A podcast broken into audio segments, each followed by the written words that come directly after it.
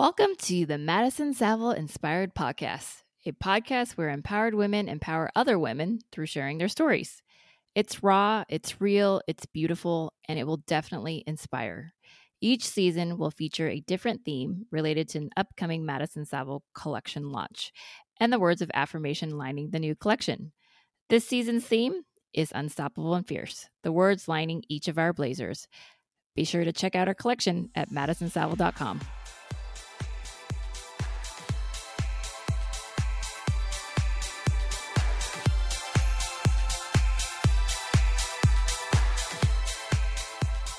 It has been a little over a month since my last update. And recently, just before the last update, we introduced Thursdays with Madison Saville, a weekly newsletter to inspire you, to motivate you, and of course, keep you up to date on what's new at Madison Saville. So if you haven't yet, subscribe on our website. And we are now on TikTok and Pinterest. Doing these TikToks are no joke they take so much time. So props to all of you out there cranking these out left and right. I recently went up to Seattle to visit friends and family. And of course, everyone wanted to know how things are going with Madison Saville. I always say a true statement I am living the entrepreneur roller coaster. And any entrepreneur out there will know what I'm talking about. I've said it before and I'll say it again. I believe people come into your life at the right time for a reason. I think when you're on the right path, but obstacles are thrown your way and you're starting to get discouraged, start losing steam, losing hope, the universe or God, whatever you believe in, receives an alert for a rescue mission do not let her abort her purpose. Why I say that is if you've been following my behind the scenes updates, it has been quite the journey since March to find the right production house, especially in these times, in pandemic COVID times. Lack of resources, surges in freight charges and material prices. So many obstacles, one after another you know, crazy fashion brand launching in a pandemic. All of this has caused me to hold my breath. And I think I started to turn blue a few weeks ago. It's the feeling of, okay, this plane has been on the runway for way too long.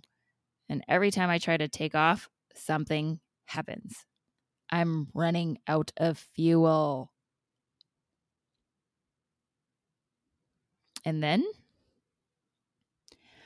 one after another, from my coach that I told you about in my last episode, Bundo, who reconnected with me again after seeing my article in Authority magazine, to Anna Merced, who did the coaching session with me in the most recent podcast episode, to another coach, Jenny Toe, in a future not yet released episode on saboteurs, have all come into my life around the same time to help me, one after another, break what's holding me back, to help me get to the next level, to help me to keep going.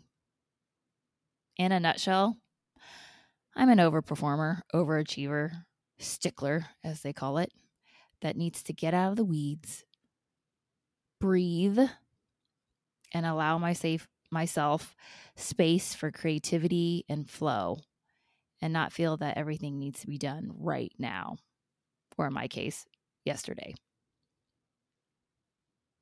Mind you, these coaches are from all over the world. And besides Bundo, I've just met them over the past month from Singapore, Puerto Rico to Korea. Crazy, right? Coincidence? I'll let you decide. My breather, break from being in the weeds, was my recent visit to Seattle. It reminded me of how much I miss my friends and family. It reminded me of the good old times, of what my life was like. My life was really good. before I quit my full time corporate job, moved to LA, and went full time into launching a high risk business in a pandemic. Yep, it was really good. But you know what? This trip also reminded me that I did this for a reason. Paving a new path is never easy. I wanted to build something more, be more, grow outside my comfort zone. The life I had was wonderful. It was fun. I was out and about every day, seeing friends, being a social butterfly. But my soul said there said that there was more. There is more to be done. And now my life in LA has been working what I feel like 24 7. Not really eating out much, or seeing friends by like 80 to 90%. Social life is minimal. But I recognize that this is needed. The phase that I'm in is the building phase. The I just gave birth to my child and figuring things out, filled with anxiety, I can't leave my baby, lack of sleep, questioning your abilities, when will this turn around phase? The hard phase, the build phase that takes every ounce of you mentally, emotionally, and physically. I'm blessed to have a lot of strong, successful, independent independent women in my life. And reconnecting with some of them in this past trip in Seattle was another reminder to keep going. You're so close. It's always the hardest when you're almost to the top of that mountain. Each one wanted to try my blazers on because I travel with my samples. They're actually part of my daily wardrobe.